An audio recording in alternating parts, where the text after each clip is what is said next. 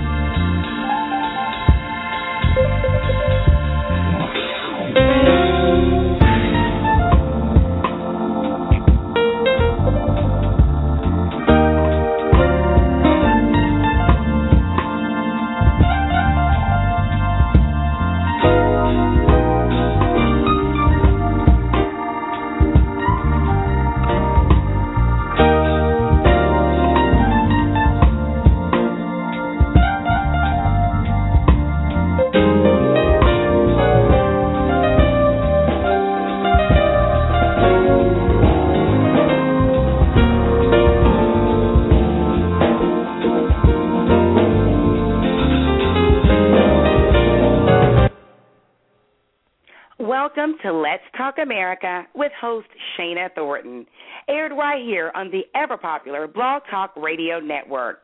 As you know, this is a national show for the entire community and really every member of the family. This show is for all of us. We bring topics to the table that are relevant and meaningful. We aim to offer meaningful insight that hopefully will impact and shape lives in a positive manner.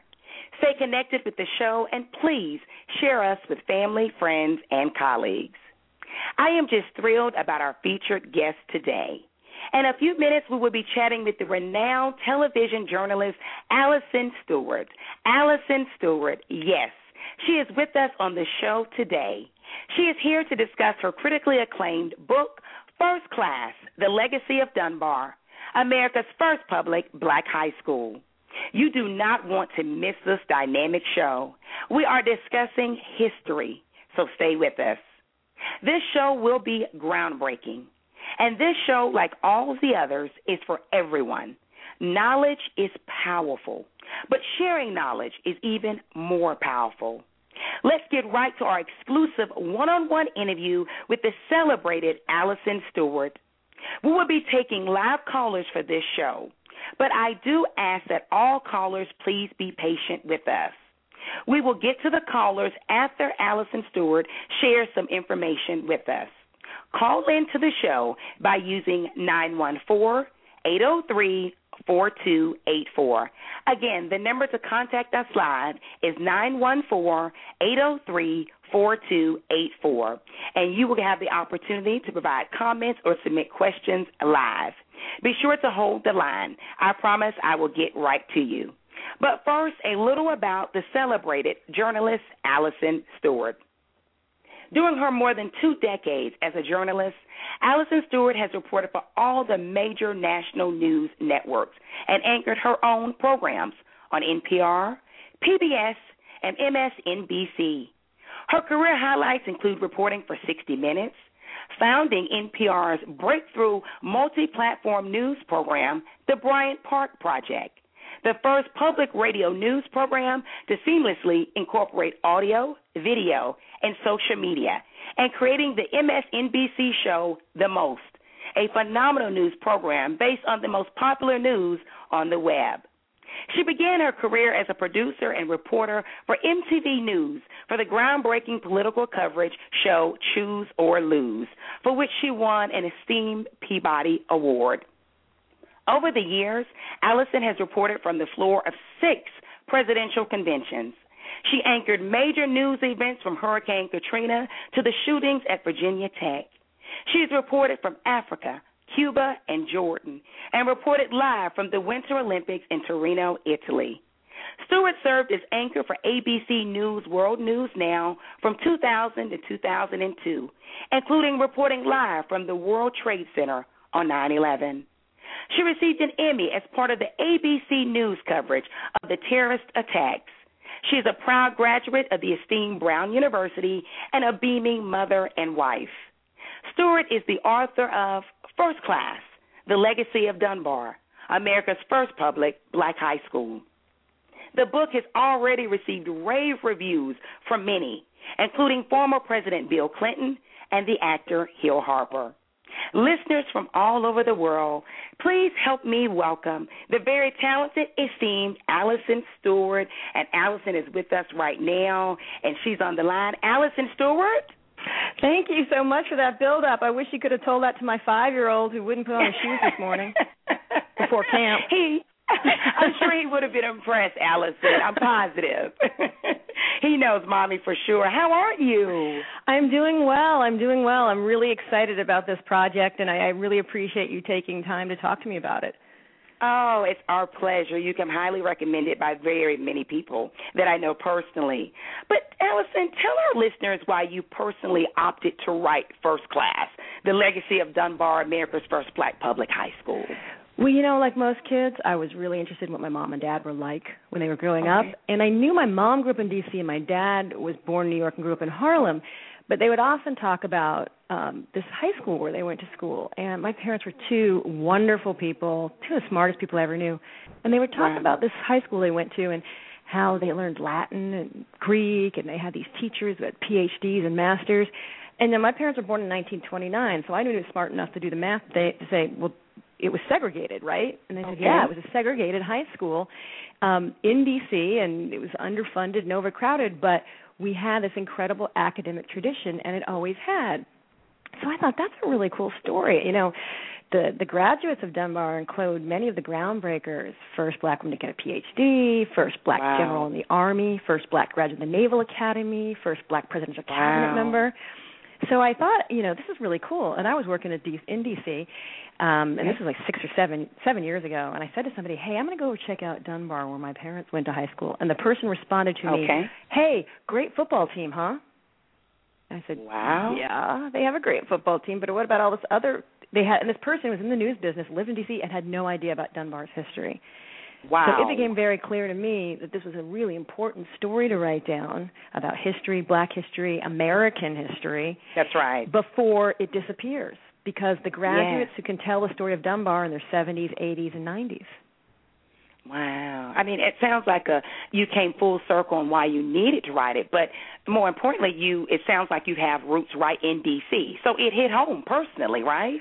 It really did. You know, I, I always really respected my mom and dad, and you know what how they grew up and what they went through. Um, Yes. and- But they still seem to have such a great sense of self-esteem, and they're friends too, who all had obviously went to segregated schools, and very little bitterness. But this this sense that you have to be really, really good. You know, Yes. you have to be the best.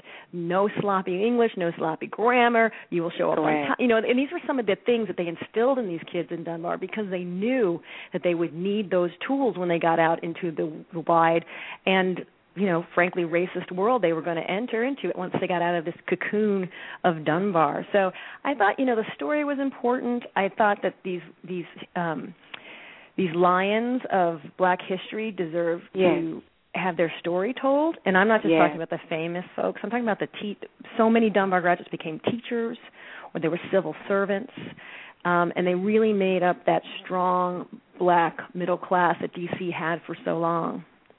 And we do need to talk about that. And you and I are going to dig deeper into that as this conversation proceeds because we want to talk about the black middle class that existed. Because I think a lot of individuals, and even some that think they know something about history, just assume um, that there probably really wasn't a middle class or high middle class among the African American culture. But we're going to dig into that. But first, tell me this, Alison. What literary genre would you consider this book? That is such a good question, and oh, it has me thinking because it's you know it's funny because I've had a, I've done a few interviews and different people have told me what kind of book they think it is. So I've gotten Okay. it's a history book. I've gotten a book. This is a book about education. Um, someone said this book is clearly about race. so Okay, it could be under. African American studies. It could be in history. It could be in education. Yes. But I think honestly, I all those are tied together in my opinion. I think you can't Okay. really separate and, and the three. So I guess history. I may put it as history and, some of that gee whiz. I didn't know that kind of history book. Okay, because that's what it sounds like. But you're saying really you want it considered as a conglomerate of everything. Yeah, one of the other reasons I wanted to write this book is, I- you know, I started it seven years ago, and originally it was just going to be the history part, the the, the stories of the uh, older graduates. But in 2007, that was when Michelle Rhee came to Washington. Yes. And she became the chancellor of the schools, that sort of, you know, firebrand chancellor. Yes. And they kept talking about all this education reform and what we have to do and we need to figure out what to do. And I remember thinking to myself, you know you have a blueprint for how this can work in Dunbar in your very own city and nobody seems to be paying attention to it. And that was another thing I thought like if we're talking about education reform, let's look back to the future a little bit.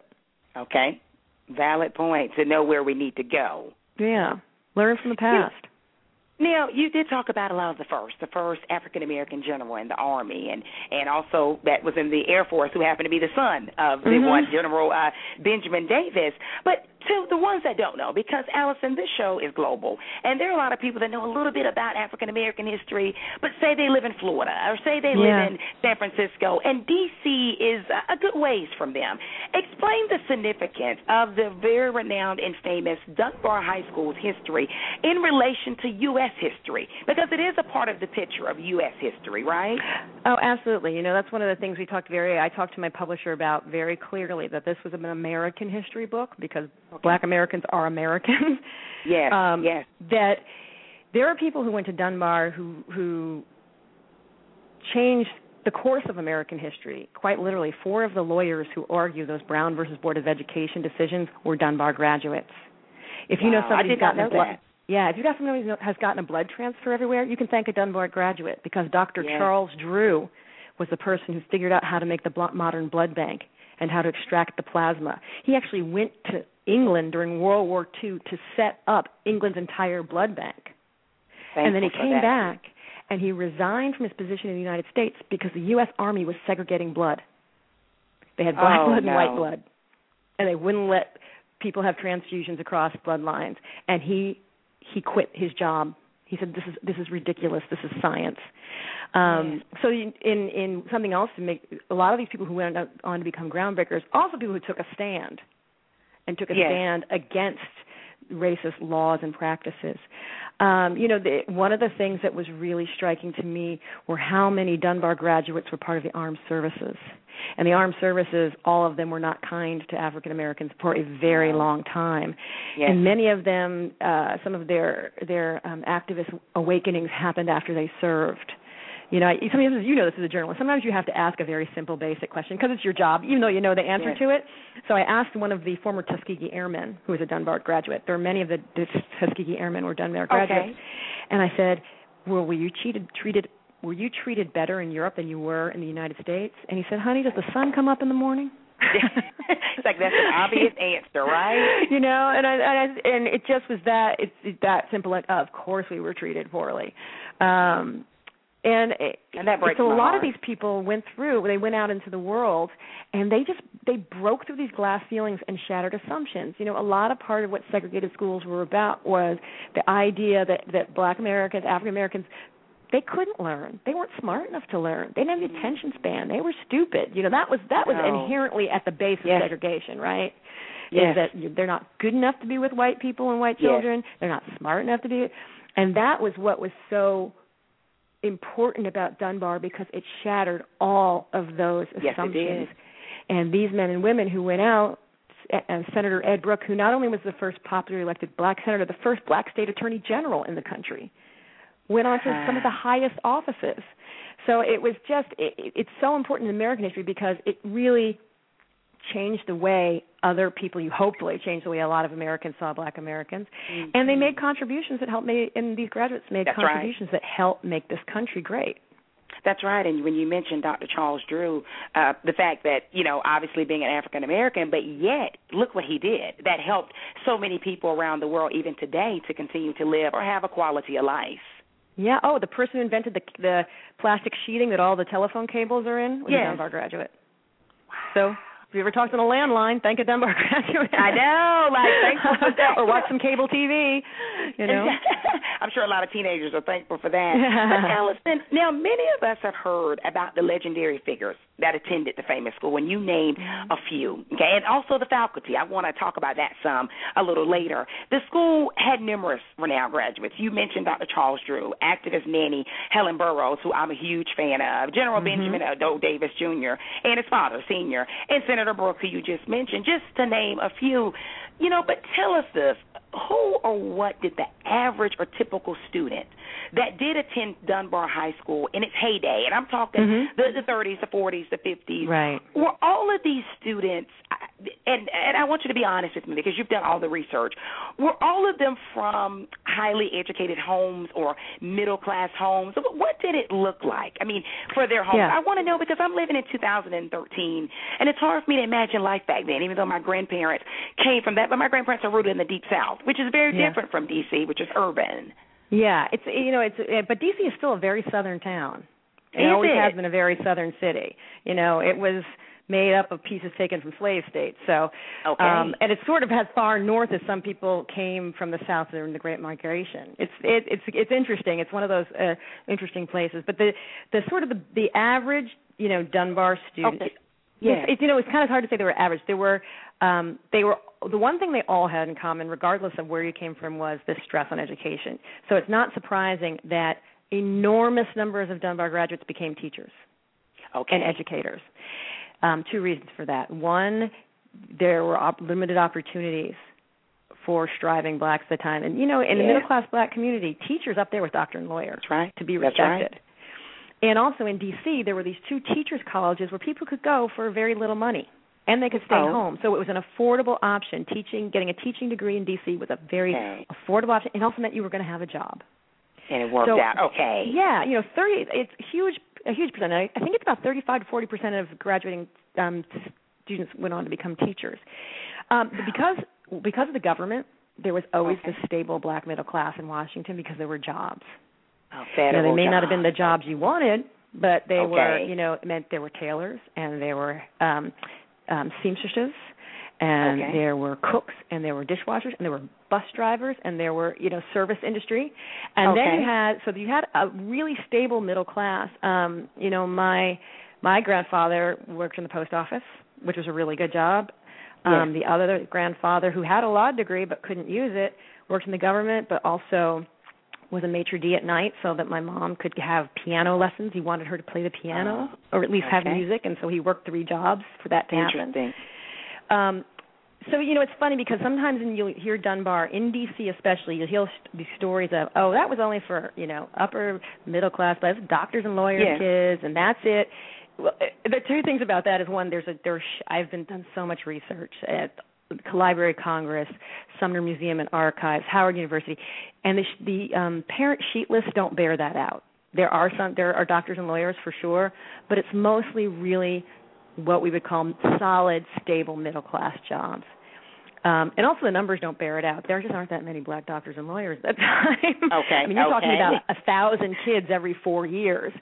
Um, there, you know, aren't twenty thousand at that time anyway. Black doctors and lawyers all in yes. Washington. Yes. Um, it just doesn't. It, the numbers don't make sense. But um, the a lot of people became teachers. A lot of people went into into the government work, into civil work. Okay. Um, a lot of them went into support service work. Um, some had their own businesses on U Street that really oh, um, sort the of famous the U Street, heart, yeah. the heart of the black community in Washington D.C. Uh, the other thing that also helped the stable black community is, at the time, there were three high schools, main high schools for blacks in Washington up until '54. Only three. There was a business high school, Cardozo, okay. A vocational okay, yeah. school. Armstrong, which was next door to Dunbar, and Dunbar.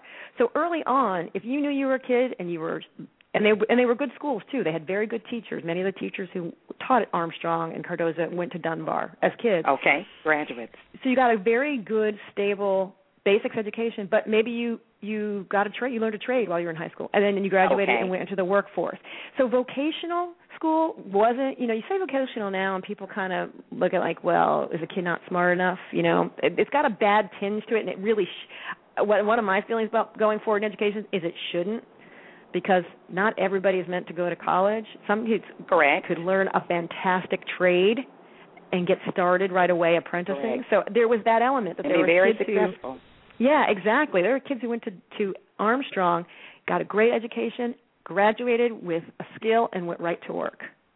Wow. You know, I mean, so obviously, you everyone didn't have to be the doctor, the lawyer, uh, the teacher, the professor, the the Supreme Court uh, lawyer who has opportunity to go versus to argue Brown versus the Board of Education. Yeah. They were working class individuals too. You're yeah, saying? very much so. I had said Okay. to somebody, I got in a, not an argument. Somebody was pushing back on that in Washington D.C. and I said, okay, we're in a lot of trouble if um suddenly just having a job makes you upper middle class. You know, Yes. they, you know, like I I respect the idea that yeah, there were a lot of doctors and lawyers and and a lot of and a lot of the people who were break who did the breakthroughs in in sciences and in law were Dunbar graduates. But you know, like people had basic jobs and that's, That's you know and that's how they sustain themselves i one of the um really well known doctors in the book his dad was a truck driver you know wesley brown's dad Came was a from working driver. class people. Yes. they were good strong working class people who cared about their child's education Yes.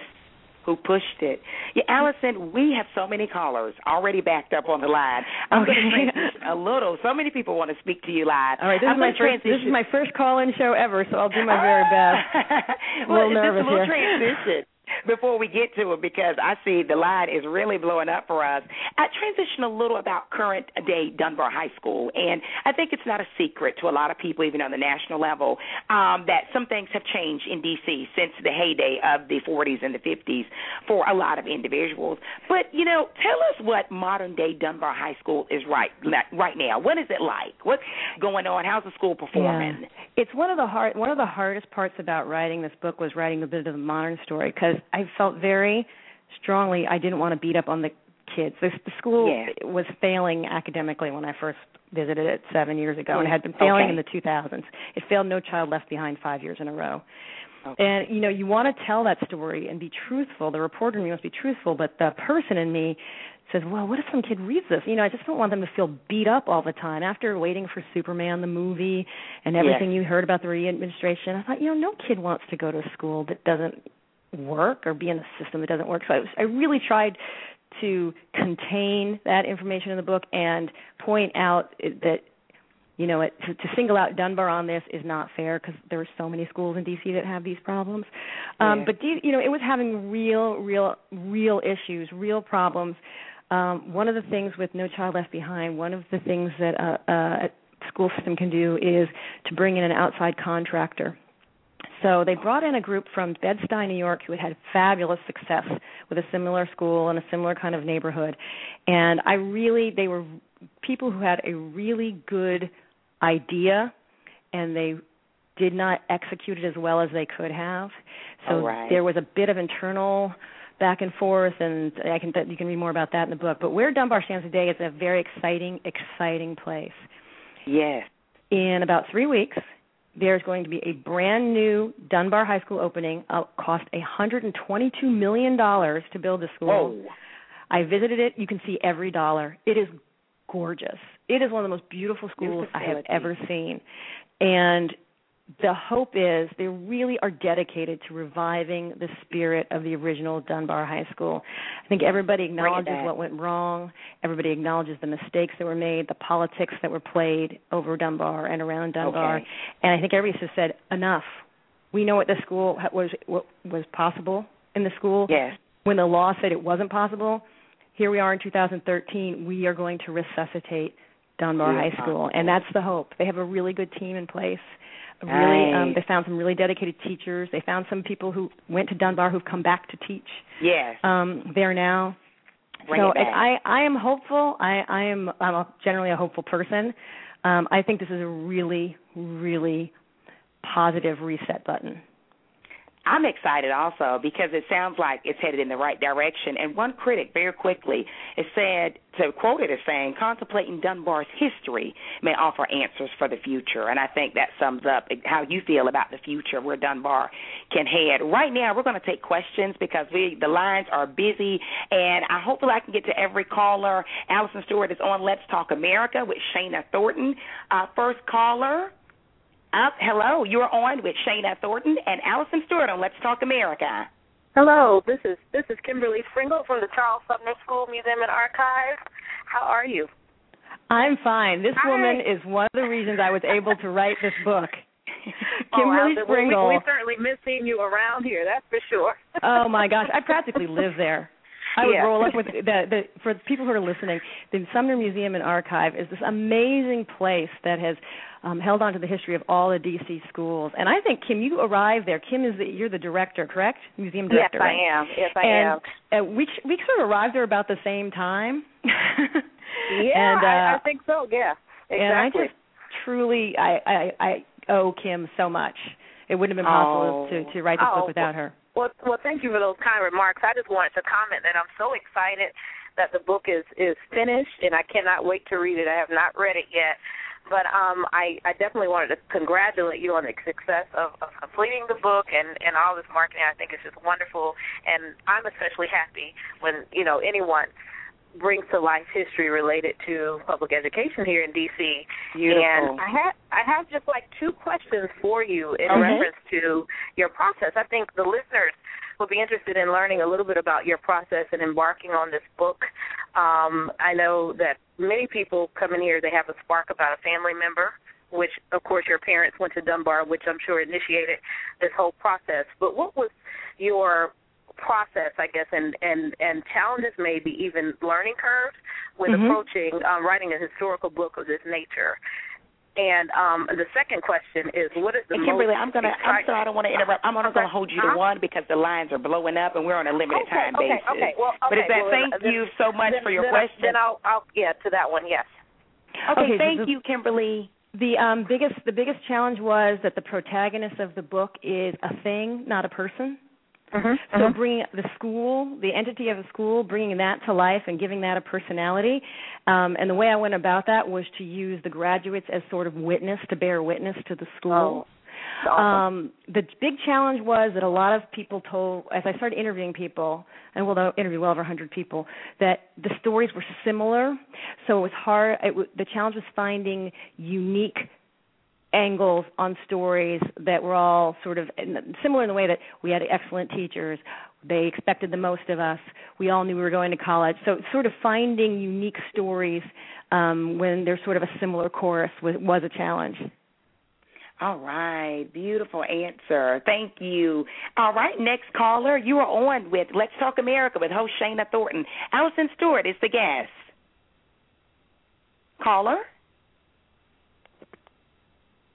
Okay, I'm not sure what happened to We that lost our caller. caller. I did. Hello, you're on with Let's Talk America with host Shana Thornton. Alison Stewart's the guest. How you doing, Miss Stewart? I'm well, thank you. Thank you for calling in.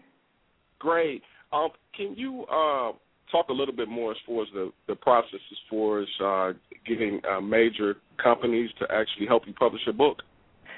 Sure, yeah, that was a challenge. I was turned down by 10 publishers for this book. Oh wow! 10 publishers turned me down. And one independent in Chicago. And it's when you, it's when the right thing happens in the right time. A, who was a, the editor was a former school teacher. Got the manuscript, got my pitch. It was the first time I'd ever written anything like this. And he said to to my age, my book agent, you know what? She doesn't have it yet, but there's something here. Can we work with her on the on the proposal? And we would like more history and i was so happy to hear that because i went through and cause i had so much research and i gave them another proposal and he said this is it we got it but truly it was it was really hard i got ten no's and this just one and this one guy in chicago was a maybe and then i worked really hard and i made it a, i made it a yes It Um, worked out. yeah, no, but it was it was hard. It was heartbreaking because I thought this was a great story, and I was really surprised that um so many people couldn't see it. Okay, and our final caller, you're on live with Let's Talk America with host Shana Thornton. How can we help you? Caller? Okay. Well, we it was lines are jam packed, but we're having a little technical difficulties, but that works out because we've got a few seconds left. Alison, tell us when the book is available and how we can purchase the book. Sure, you know what? Amazon started sell- it was technically out August 1st, but I know Amazon has started selling them already and shipping because the people Oh, right. For some reason, Alison's line hung up, but Amazon.com does have her book. It's available right now. First class, uh, The Legacy, uh, Dunbar High School, first black public high school in the United States. I want to thank Alison Stewart, has been a phenomenal guest. We have to have her back on Let's Talk America with host Shana Thornton. Next show will be Friday, July the 26th at 1.30 p.m. Thanks for listening, and again, congratulations, Alison Stewart, on all of your success with your new book. We appreciate you. Until time, America, let's chat and let's talk.